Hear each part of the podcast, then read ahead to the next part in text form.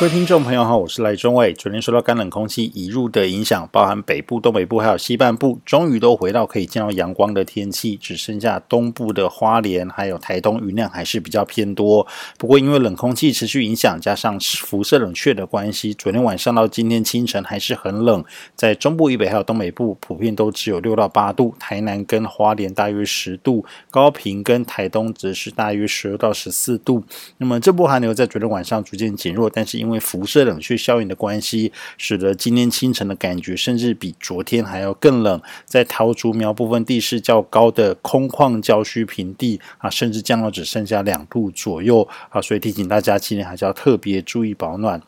那么今天全台各地白天的气温会在阳光的照射下回到二十度左右，北部跟东北部再稍微低一点，中南部和东南部则稍微高一点。那么提醒您，今天虽然有阳光，但是有风的时候还是会觉得冷，而且入夜之后的降温速度也很快。预计今天晚上到明天清晨啊，全台各地的低温还是会降到只剩下十一到十三度左右。建议大家都还是要特别注意保暖。虽然冷空气逐渐减弱，但是还是需要一点时间让气温来恢复。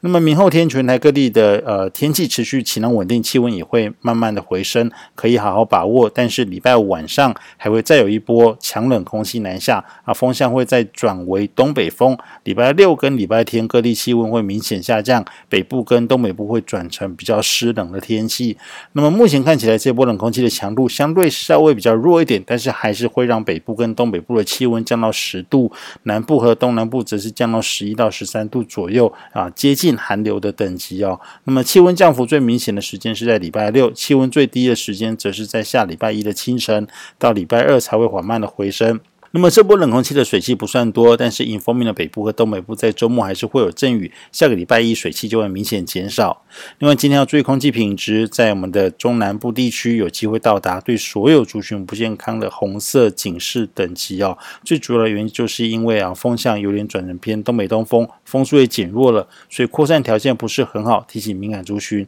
啊，还有所有人都要特别留意。以上气象由天气风险赖中伟提供。